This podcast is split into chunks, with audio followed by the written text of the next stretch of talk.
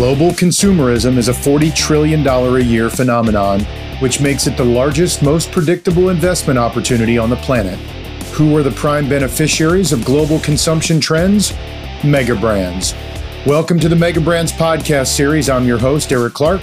In this podcast, we explore mega trends through the lens of a global investor with the ultimate goal of identifying the most relevant, most innovative brands that are best positioned to become what I call mega brands. These are the brands that are customer obsessed, have a corporate culture of innovation and self disruption, create products and services that are in high demand, that exhibit strong brand love from customers, are serving a global opportunity, and appeal to multiple demographic groups. What's the reward for a company that meets these criteria? More revenue, more cash flow, higher market share, and the potential to reach the trillion dollar club. Please enjoy our next episode of Mega Brands. Eric Clark is the portfolio manager for the Rational Dynamic Brands Fund in conjunction with his partners at AccuVest Global Advisors. All opinions expressed by Eric and podcast guests are solely their own opinions and do not reflect the opinions of AccuVest Global Advisors or Rational Funds. This podcast is for informational purposes only and should not be relied upon as a basis for investment decisions. Clients of the Brands Fund or AccuVest may maintain positions in the securities discussed in this podcast.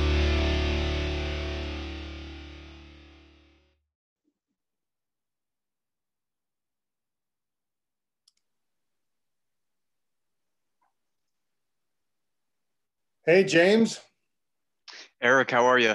I'm good. I'm good. Looking forward to a little unscripted chat. Um, everybody, this uh, this unscripted chat between uh, two partners on the the global brand strategy and the equity suite that we have here at AccuVest is recorded July 6th after the market close. And uh, how's the day going? Good, good. Excited to be on, sharing some of the secret sauces that we uh, that we cook with. But uh, yeah, things things are good end of a quarter, getting ready to uh, to talk through some narratives and outlook and and how we're positioned for the rest of this year. Yeah, and I, I know we're gonna we're gonna do more of a formal mid-year update, uh, maybe the 22nd of July for for people, and we'll have an evergreen recording of that with lots of good slides and you know good chart deck. But this one, you know, is just about you know two two guys who were engaged in the market, you know, every single day and you know trying to figure out how to you know how to beat the algorithms how to beat the market and uh, and beat and beat peers. So it's it's always a tall order but it's i don't know i'm you and i are pretty competitive i think so i think we probably enjoy it. Keeps it fun absolutely. So you know I, I figured you know let's let's start from the big part of the funnel with with the economy first and then we can kind of go into the market and then we can go into our special sauce which is obviously the the consumer and consumer spending and where we tend to be you know putting our money at work to work whether it's goods or services et cetera. I mean uh, you know for, for everybody that, that has that has followed me on twitter or linkedin or wherever or, or clients in general i mean i'm obviously very technically oriented. I'm very brand centric very brand relevancy uh, specific. And, you know, James, it, I mean, you and I are kind of the yin and the yang, I think. I mean, uh, you are, you are quantitative in nature, fundamental in nature. You're, you know, the CFA. So I, I, you know, I lean on a lot of your work for all of the data that we get through Bloomberg and all the other places that you find data. So from your perch, from a from an economic perspective, we've come a long way, obviously, since February mm-hmm in the beginning of this pandemic. I mean, what does some of your work suggest from an economic perspective first? Sure, sure. Uh, well, it certainly is a a positive backdrop in our opinion. There's there are there's some balancing acts to be to be managed or some tight ropes to walk, especially down the road of this this rate of change or the rate of growth uh, compared to the trend and compared to just pure economic expansion we certainly see that growth is going to slow down. Uh, but to get pessimistic about a deceleration in growth when the expansion in, in economic activity still looks early in, in the move and, and the the firepower behind it looks looks substantial. Uh, we're we're pretty confident in in our conviction or our expectations that the risk is to the upside in interest rates and inflation, and a lot of that has to do with the amount of, of money that has hit hit the global economy from a money supply perspective, and and how good the consumer looks uh, from a from a balance sheet perspective as well as as earnings growth or, or income growth perspective. If we can mix in some business investment, which we are seeing some early indications of very low inventories and a lot of capex uh, initiated or, or, business investment that's expected to be initiated. We we expect to see uh, good demand and higher prices, and in that backdrop, we would expect uh, you know a trend higher in interest rates which puts us in a pro growth, pro cyclical stance, preferring equities over fixed income and even uh, even commodities and real assets over fixed income. I mean, like, do you, do you think this move in rates? I mean, yes, we all know that that trades get crowded on occasion, and when they get crowded, when you have a little bit of confirming contrary evidence, then a lot of those crowded trades need to get unwound. So, I mean, what's your take on, you know, I, I, agree with all that intuitively, it all makes sense. Rates right now are saying the exact opposite. So, what is it that rates might be seeing that the market may or may not be, be, you know, kind of kind of seeing within equities and maybe even bonds? That's a, a great point. I think you you do have to start with interest rates. If you can get that trend right, uh, you're gonna you're gonna be able to figure out a lot of the other leadership and outperformers across asset classes and within equities. And just starting with interest rates and the recent pullback, I, I, I we have to first probably tip our hat to the elephant in the room, which is the Fed. And you have we have to realize that the bulk of their monthly purchases are pointed at treasuries and I believe they felt like the rise in interest rates back in February, or even just the first quarter, all the way up to 175 on the 10 year yield, that was happening all a little bit too fast. And they, they I, I believe, found some ways to just calm down the market, temper some expectations, and get that uptrend in rates to consolidate. You see it in the steepness of the yield curve as well. And, and that pullback in interest rates from about 175 to 144 now. So a quarter percent pullback on the 10 year yield in the second quarter just threw a wrench in, in the spokes of all the leadership and the trends we were seeing in the market. US versus international equities has gone now sideways, just whipsawing and head faking from, uh, from a pretty good early young trend in favor of international. And then within the US, growth versus value likewise has turned into a choppy sideways pattern. So the pullback in interest rates definitely suggests some pessimism around the rate of growth that I think is understandable and even warranted. As you said, trades for higher rates can get and growth and recovery all got a little bit crowded. I do believe that positioning is right sized and this pullback in interest rates is an opportunity to, to lighten up on duration um, and, and add to some of the pro growth, more cyclically oriented assets in, in the market. And uh, certainly growth will be in demand again. Companies and brands that can compound are obviously attractive and interesting uh, on their own. But in an environment where we can get a, a rising tide, higher growth, higher inflation, higher interest rates, we do we do believe that tilting portfolios towards more cyclically oriented countries and regions um, and, and more leveraged balance sheets in more value oriented sectors are interesting opportunities at this point in the cycle.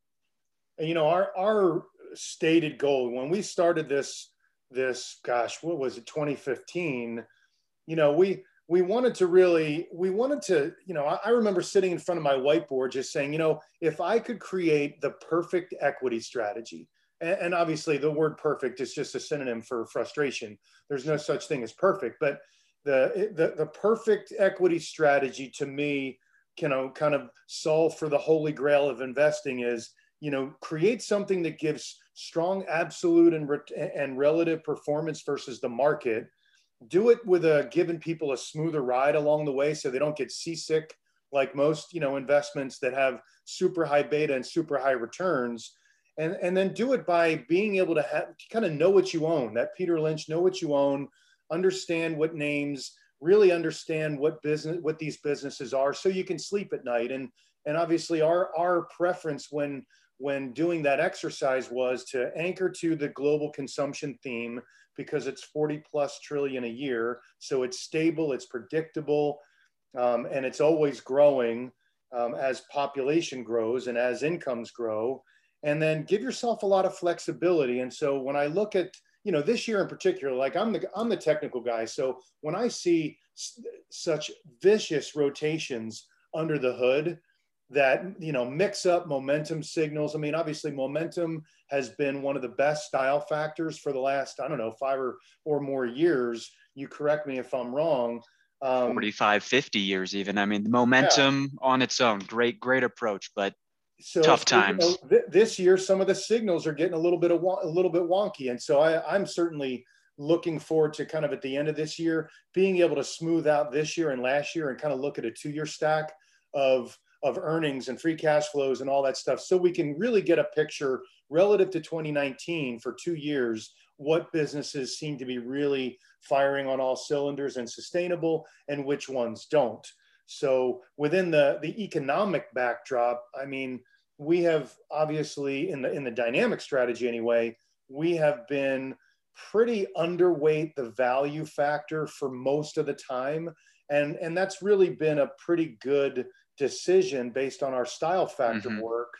We, you know, we, we did pivot from some of the growth, the, the really expensive growth exposure in the fourth quarter of last year because it kind of got over way over its skis. And we added, you know, things like CBRE and uh, American Express and Goldman Sachs and some really good, you know, traditional value names, plus those recovery, you know, Booking and Expedia and some of the, the travel names. But now as we're sitting in, in the mid-year, where do you you know kind of what's your excitement from a from a consumer spending perspective where where the style factors maybe are uh, uh, are kind of intersecting because that to, to me that's a little bit harder because there's a lot of different scenarios that can play out but as interest rates kind of hit the bottom end of the range maybe we get down to one and a quarter on the 10 year to me it almost I, I was looking at b of a and goldman and morgan stanley and a few value and cyclicals and thinking you know maybe i should add some of these some of these back because growth has just had a real big renaissance. I mean, what are your views there? Well, you make some some good points. I, I specifically around the, you know the brand philosophy the, and the consumer theme. Uh, when when we hit periods in the market like the last quarter where the signal is tough to differentiate from the noise, there's something something nice i mean especially from a from an advisor perspective talking to clients when you can open up the portfolio and the brands are highly relevant and, and recognizable you get an extra increment of conviction from the client and the hardest part about this this exercise the, the long-term achieving of objectives and goals is is keeping clients committed to accepting the volatility around equities and so when when you have the ability to lean on, in this case, I would say quality. Uh, in, a, in a period where it's not so much value or, or growth leadership or US versus international leadership, and those, those style, style factors start to get uh, range bound or just choppy, uh, the ability to go back to, to strong balance sheets, companies with wide moats and pricing power, and the ability to increase profitability and sales at the same time, that's the spot to hide. And, and I know you've, like you said, going back to 2015, our willingness to pivot uh, from, from, from growth to value is an exercise we know we're going to go through at, at when the time is right. That flexibility is what uh, what gives the fund and the strategy room to outperform peers and outperform over a market cycle. So that all that all is is a relief factor for for us and and and inside the portfolio being able to to sit in high quality stocks as the economic base effects here, the, these year over year numbers that are peaking and rolling over and, and, and rolling over in pretty sharp fashion as the market digests the, the lower or the deceleration in growth, but still positive expansion, uh, I, I, think I think the focus has to return to where the consumer is deploying their spending power. Um, we when we look under the under the basket or under the hood of personal consumption, it's been you know it's been recreational goods and durable goods for a lot of the stay at home period.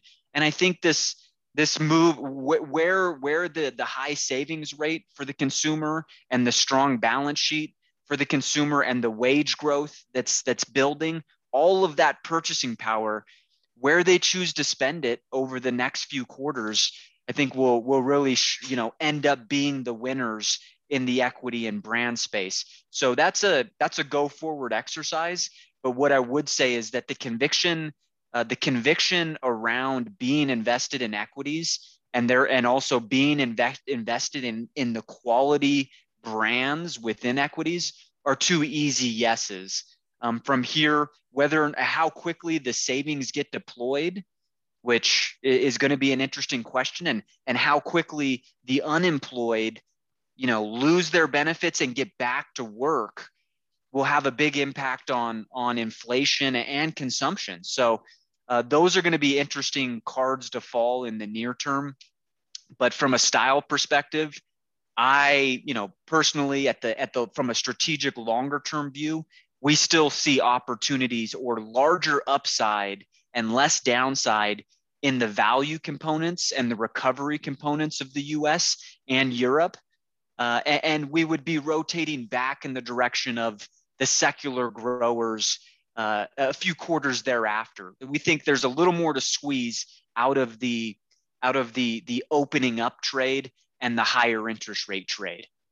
Yeah, I mean, we we have made a very conscious decision as a team to really cluster into the into the quality factor because you know there there's a I think it's a BlackRock uh, chart that, that looks at the top decile of quality, compares that valuation, that forward 12 month valuation to the market.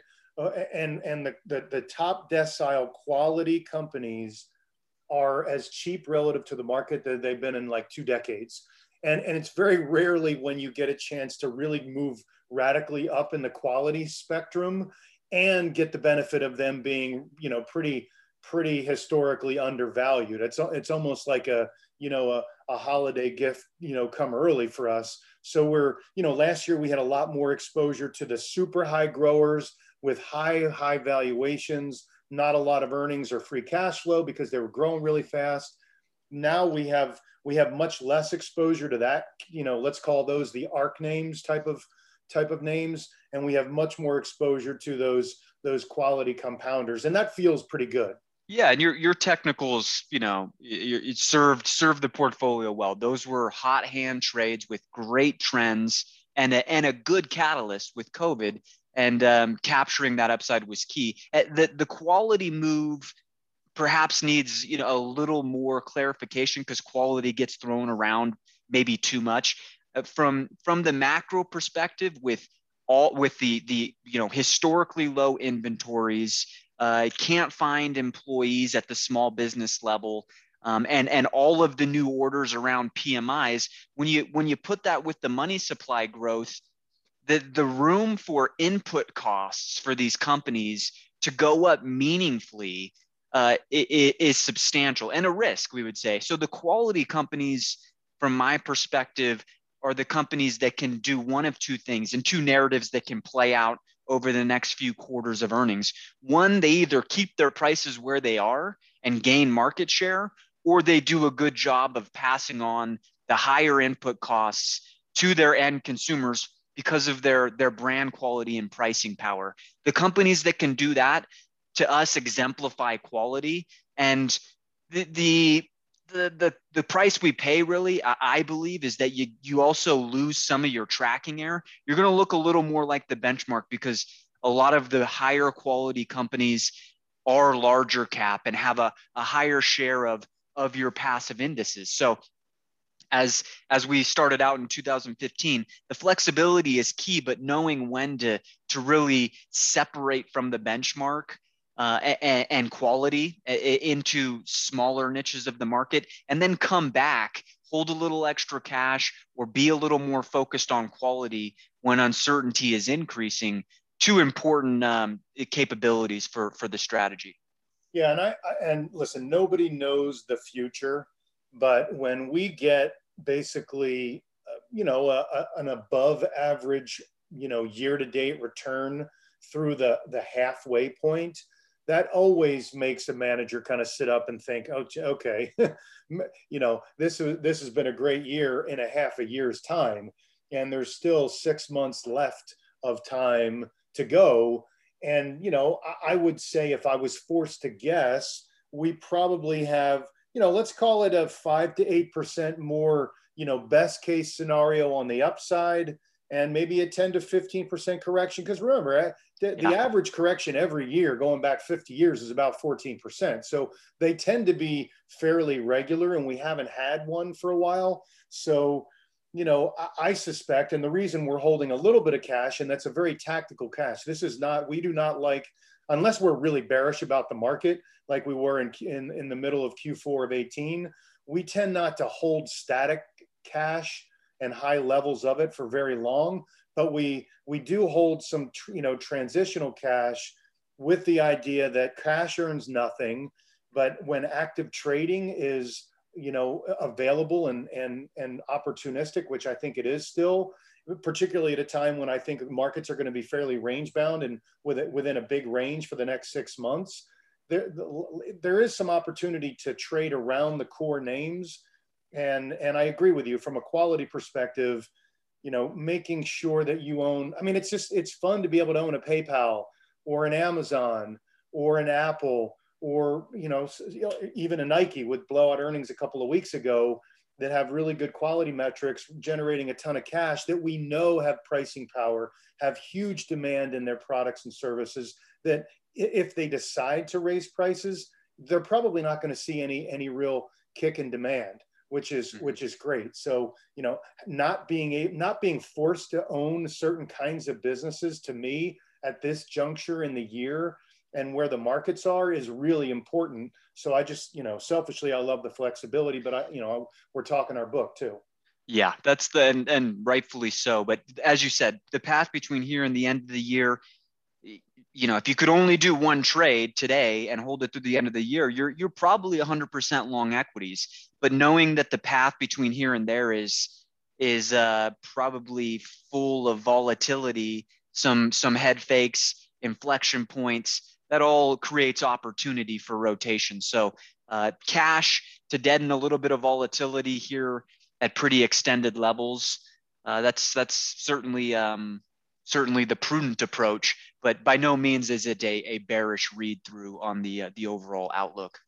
What what what's the you know I, I know you do a lot of work on you know at, at AccuVest we run other strategies outside of the brand stuff. So we we run country rotation strategies using ETFs.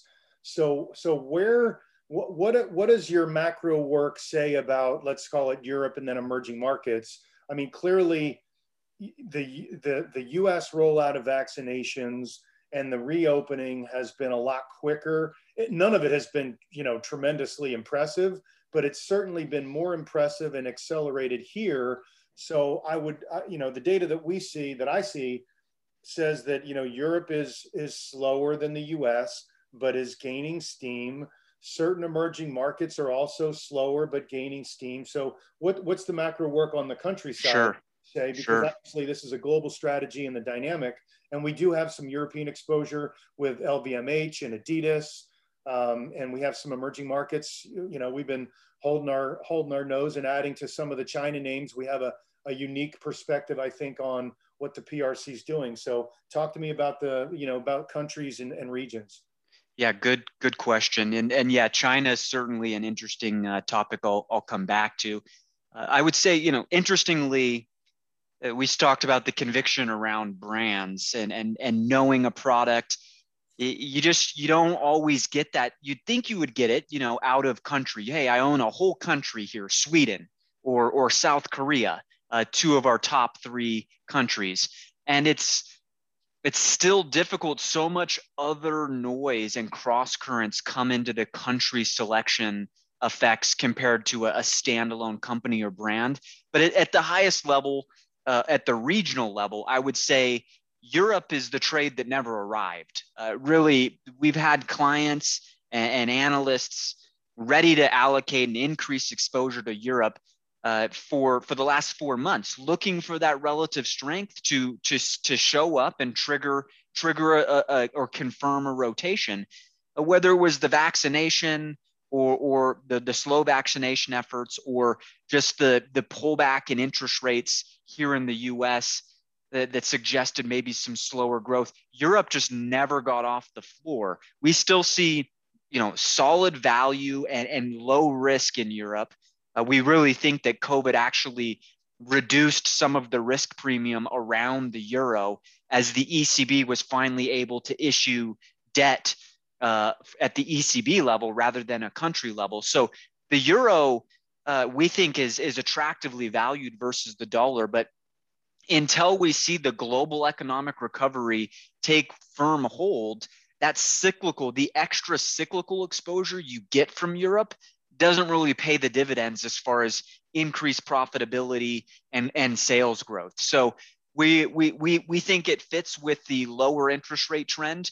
If rates bottom and start to rally in the US and, and the Bund likewise in Germany starts to pick up, we think Europe is, is a spot for uh, the strategic allocators for the medium to long term, 18 months or, or longer. Uh, in emerging markets, Interestingly, Latin America is at the top of our rotation model for regions. Brazil has moved up into the top 10 of our rankings. Mexico is a position we've we haven't held for a while, but is back in our in the top half of our country rankings. That, to a large degree, we believe is the effect of, of commodities, which if you were going to try to map interest rates and where interest rates should be based on commodity prices or or a copper to gold ratio, you're, you're looking at meaningfully higher interest rates based on how well commodities have done. So, uh, emerging markets, another uh, component of our portfolio construction, offer great long-term re- long-term growth at a reasonable value, and and diversify portfolios globally. Uh, and and we we are certainly are big believers in getting that where you can. But at, for the time being, uh, we are we are modestly overweight the U.S. Again, that's a that's a that's a trend that's recently reversed in that direction. Um, and I think over the medium to long term, we still favor international and value, but the the the market is the market, and we have to respond uh, to the trend and the risks and developments as they present themselves. And right now, U.S. growth appears to be the, the place to be. Right.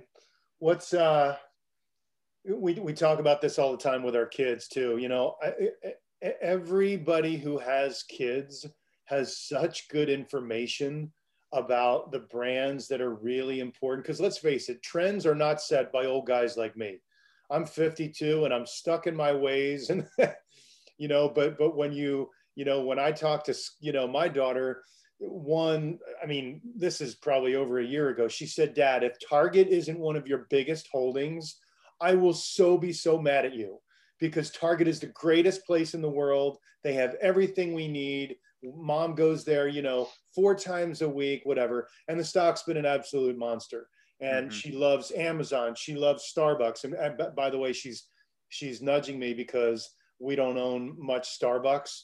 Uh, and and I, I better get my, you know, I better get my allocation decision back into the Starbucks world because she says that Starbucks is is is a real winner, and I, I seem to be the loser in that in that regard. So fr- from your kids, I mean, what what are they from a hobby perspective, from a yeah. brand perspective? Any any brands that they just absolutely are are addicted to? You know. Well, let's say my son, and, and to that point, I mean, you probably listen to your daughter before uh, my son, just because of the the consumption, historical consumption trends around around daughters. But yeah, uh, same. So uh, Nike is, it, of course, his portfolio is crushing it compared to anything I'm doing. But Nike, a big hold. Microsoft, a big hold for Xbox and and Minecraft. He's uh he's he's intrigued by the Epic Games IPO. Uh, you know, so he owns some Tencent and is has weathered the storm there. But uh, but but Epic Games is an interesting interesting name for him, and and Google and Apple. I mean, he he's a he's an iPod iPad kid. Uh, he gets he understands uh, what what Google brings to the table, but his his big call has been Nike. Uh, you know, n- you know, no no Under Armour, just just Nike. I think um, you know some of the some of the skater brands like Vans uh, are, are are starting to show up a little bit more, but it is it's about apparel um, and it's about it's about uh, entertainment. Nothing nothing so specific as Take Two or EA or Activision Blizzard, but the platforms are still uh, still very interesting to him, and and to the extent that uh, it's allowed, social media uh, is is definitely in the mix, uh, and I'd, I'd I'd be um, I'd be remiss not to mention that you know he he's into e-commerce. We there's a small Etsy business that that uh, is in the works, and he sees the behind the scenes of that.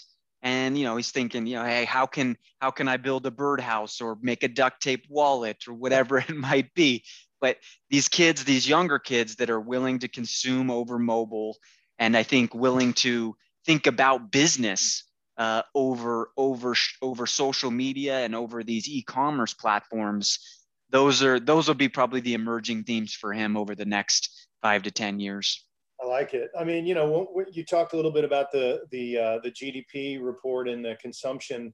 You know, uh, so much of the consumption component has been goods, durable goods, et cetera. You know, home furnishings, et cetera, and and the service component, which you know is a bigger part of the economy. That obviously, for for many reasons. I mean, you know, I, I sit in California, and we just opened like fully June 15th. So it's, it, you know, we were much later than most, most other states. So the, w- we are certainly heavily exposed to the services segment of the economy because that's the part of the economy that traditionally is does really well um, and has been lagging the most. So this mean reversion trade certainly there's i think there's actually a few mean reversion you know trades within the, the dynamic strategy in particular one it's a reversion to services and and two it's it's you know the the, the two plus trillion of savings that's that's sitting in people's accounts i, I yeah. mean you know I, I don't i think the savings i think the savings rate came down to about 12 and it's normally it's about seven or seven and a half so we still have a ways to go just to get the savings rate down to normal, quote unquote normal. And I, I, mean, let's face it, two plus trillion of, of savings plus a wealth effect in stock markets at all time highs and home prices at all time highs, consumer sentiment that's really high. I mean, to me, it seems like you got a multi year tailwind, at least for the next 12 to 18 months, of a nice trickle in consumer spending being supportive uh, at least in, in those companies, regardless of what happens on, on the rest of, you know, through the rest of the economy, just simply because so much money is sitting there that's that will eventually mean revert as things always do. Any thoughts on that? You know, yeah, no, you've seen. Good. And and and the, the the services, the services recession, we'll even call it, like that is that is very different than historical recessions.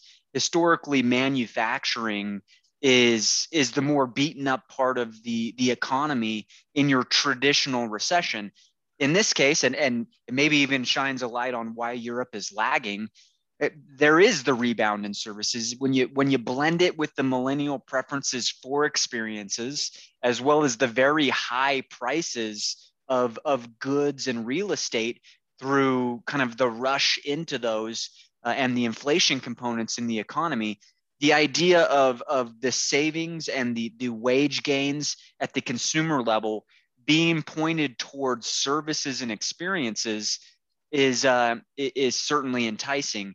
To the degree that you're you're rebounding and just recovering what you lost at the you know at the at the whatever hotel or restaurant level uh, that's great. But I, I think that there's there's there's an add-on to that from from this strength of the personal consumption setup. The the idea that that that more that unemployment's going to work its way lower more and more payrolls being paid out a strong savings balance sheet high home prices and high 401ks the willingness to travel the willingness to get out and have a new experience uh, at the expense potentially of that washer and dryer or durable good that was it was already replaced and and and that demand was pulled forward in 2020 there's a bifurcation there that's a little bit different than growth versus value or quality versus recovery.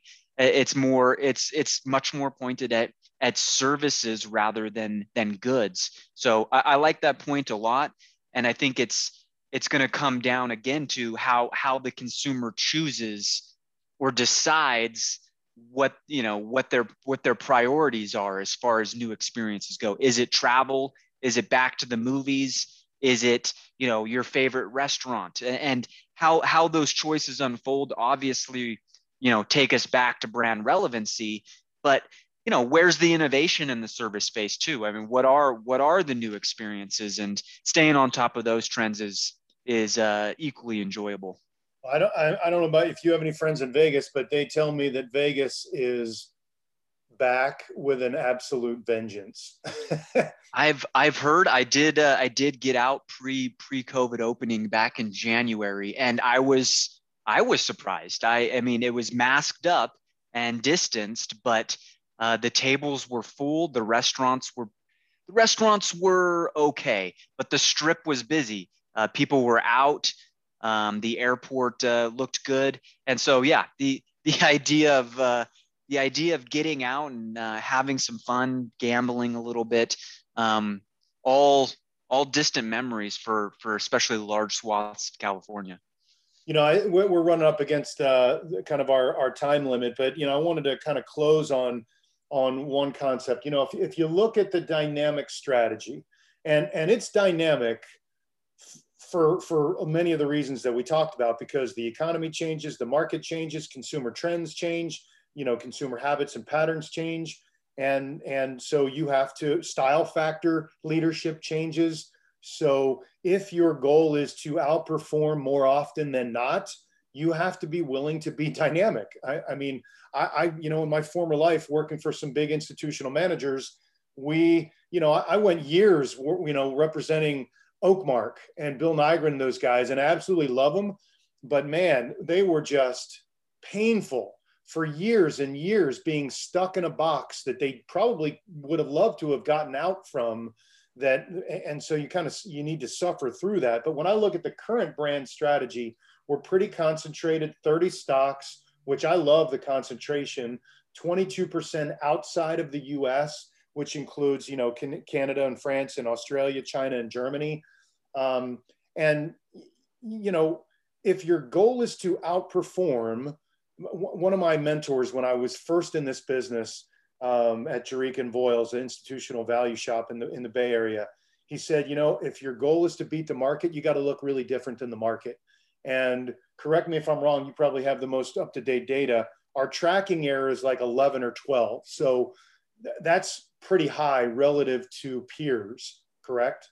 Spot on. Yeah, and and to that point, uh, you know, there's that's uh, you know we're on bubble watch in a lot of ways in our in our quarterly and annual reviews like you got to take a step back and look for disequilibrium or or you know extended trends and certainly one of those is the move into passive uh, you know it's a you know you spend years getting a degree and getting a CFA and come to find that none of that really matters. Uh, it, but that's a that's a short term dislocate or well it's turned out to be pretty long term move towards passive. And if you know if at, at whatever point in time the largest market cap weighted passive indices start to stagnate the ability to to be selective across market cap across region and across sector uh, and, and weight it based on conviction is is is a philosophy that I I can't shake. So Um, I look forward to the the cyclical alpha that will come with some of the unwinding away from market cap weighted indices back towards some some measure of selectivity and some measure of thoughtful portfolio construction, whether it's based on momentum or value or a consumer theme and brands. That that opportunity is, I believe, beginning to emerge after a long slumber and um, having the flexibility that we have across style factors and sectors and regions that's that's the place where uh, where I put my money. So it looks um looks like uh, looks like a good window of opportunity in the near term from what I'm seeing. Well, I uh, when I look at the top five holdings, I mean, you know, I, I I'm pretty wired into competition, and you know, one there there I don't know of any other equity strategy that's focused on global consumer spending, lifetime spending, not just staples or discretionary, but literally from Pampers to Botox and hip replacements is, is an investable universe.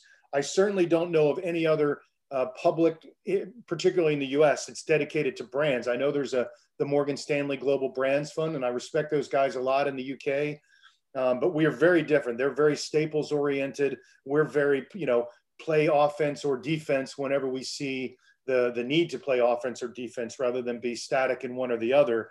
And I certainly don't know many portfolios that have RH Restoration Hardware as the top holding. You know, our top five currently as we speak: RH, Amazon, PayPal, Visa, and Caesars Casinos. So that's a very eclectic group of of names that serve the consumption theme across home luxury home furnishings and e-commerce and cloud as well as fintech and peer-to-peer payments with debit and credit cards, as well as getting the heck out and having fun at the pool party. Yep, and and tangible tangible brands, tangible businesses that I think uh, a lot of consumers touch and feel on a regular basis, and and and and the comfort with using them. Uh, some of the more innovative brands out of that mix certainly seems to be going up, and with with everything that we've seen over the last 10 to 15 years from the Fed and fiscal policy, uh, there the politically speaking or or whatever the mandate in general definitely appears to be keep un, keep unemployment low, keep cash in the hands of the consumer, and and let these brands innovate and compound on their own. And um, it does it it certainly appears that COVID reinforced that thesis. The idea of if we if if there is a risk off period there will be uh, support for the consumer in a variety of ways if not unprecedented ways uh, which further backstops uh, the the conviction for a strategy focused on the consumer. Not just the quality of the brands but knowing that uh, the willingness to spend is always there at least in the us whether it's out of savings or credit um, but also their capability to spend. The, the governments and the, the institutions, uh, at least in the US, very much focused on keeping the consumer confident. Hey, man, to, to end, I'm just going to put you on the spot. Since yeah. the sector indexes were created, and by and by sector indexes, I mean the ETFs because I don't have access to the data sure. that's on sure. Bloomberg. So the sector ETFs 12 of 98. That's when they started. So, you know, whatever that is, 22 plus years of data. Mm-hmm. What sector do you think most people would say was the outperforming sector since that 98 period? Most people, I believe, would say technology. That is Just correct. Change, changing I, our lives. I use that. I use that every time what sector do you think? And this is a curveball. I mean, it's obviously a layup given two guys teed up on the consumer. But yeah. what what sector do you think was the actual best performer? That's that's going to be the companies that leveraged the innovation and technology the best to deliver new products and experiences to consumers. So I'd, I'd be I'd be in, in, the consumer discretionary space on that one. Well, there you go. Just a fun fact. You, you know, using the, the, the primary sector indexes since 12, 1298 through the end of, of June this year, XLY is the biggest outperformer at annualized 10.3 versus tech. Tech is number three, actually, by the way. Uh, mm-hmm. tech is at 8.25 and the S&P is at 7.9. So tech outperformed the uh, the market since since 1298. Obviously, you know, 98 we had a year worth of crazy tech outperformance, and then you know a dark cloud for two and a half years or whatever it was. Sure. But um, but but the interesting healthcare was the number was the number two one just behind consumer discretionary. So what tends to happen is when the market's doing well, consumer discretionary and tech tend to be pretty good places to be. When the economy tends to be soft, the defensives, staples, and healthcare tend to add a lot of value. Yeah, and again, if if you just open up the personal consumption expenditures and look at the proportions within them, I guess uh, I wouldn't be surprised to see healthcare in the mix up there at the top. So, so with consumer, I mean, frankly, it's not very odd that a consumer-based economy that's out of recession more often than not uh, would show the best consumer brands being pretty decent outperformers versus the market. So the data isn't very surprising. What is surprising, and, and, and that's what I really lean on in my conversations with advisors, is this data is intuitive, it's proof based, and yet you don't have any dedication to the consumer. And that's why you need to talk about the dynamic brands. And, and if you're an ETF person only, I respect that. And I would rather have you in XLY or something related to that than not having an exposure at all because you know XLY has beat the market like 66% of the time when even tech has only beat 50% of the time on an annual basis. So there's yep. just so much evidence to support having some dedication, particularly to consumer discretionary, and yet nobody does. And you see it in the ETF assets. I mean, there's three and a half times more money in tech ETFs overall than there is in consumer discretionary. So that tells you that it is not a crowded trade by any means. Well, what about what about the go forward period? I, I, I would say to answer that, record savings rates for the U.S. consumer and the highest wage growth we've seen since 1982. I, the the consumer is is in as good of position as I've ever seen, and so uh, for for the legs of the story, the legs of the theme, uh, we could be we could be entering a whole new upcycle here and it's again just figuring out what you know what the preferences of these consumers are going to end up being in aggregate and which companies are are going to innovate and position to, to to steal market share and that's you know that's uh that's always the the exciting endeavor absolutely well i thank you for all of your time and all the uh, just so you guys know i i am just the biggest pain in the ass to james because i'm constantly on these silly research projects where I don't have the ability to get the data. In some ways, I can't even analyze the data. That's where I bring in the big the big brains of James. And between the two of us and Dave, our other partner, we I think we cover a lot of different bases around macro, micro, fundamentals, and and technical analysis. So thanks a lot for your you know for all your help and I'm, i apologize for being such a pain in the ass sometimes oh please no these are these are my favorite exercises who who really cares about inflation in Indonesia? Really, you know. no, the the brands the brands research is great, and your willingness to to search far and wide for the right perspective on things and the and the right data uh, to to use for your conclusions shows up in the alpha. So um, keep it up, and we'll keep. Uh, you know, I'm here anytime you're willing to have me back. It'll be it'll be my pleasure. I should send everybody your email address versus mine. yeah, please don't. All right, buddy. Thanks for your time. Right. I'll talk to you again. Yeah, sounds good. Yeah. Take care.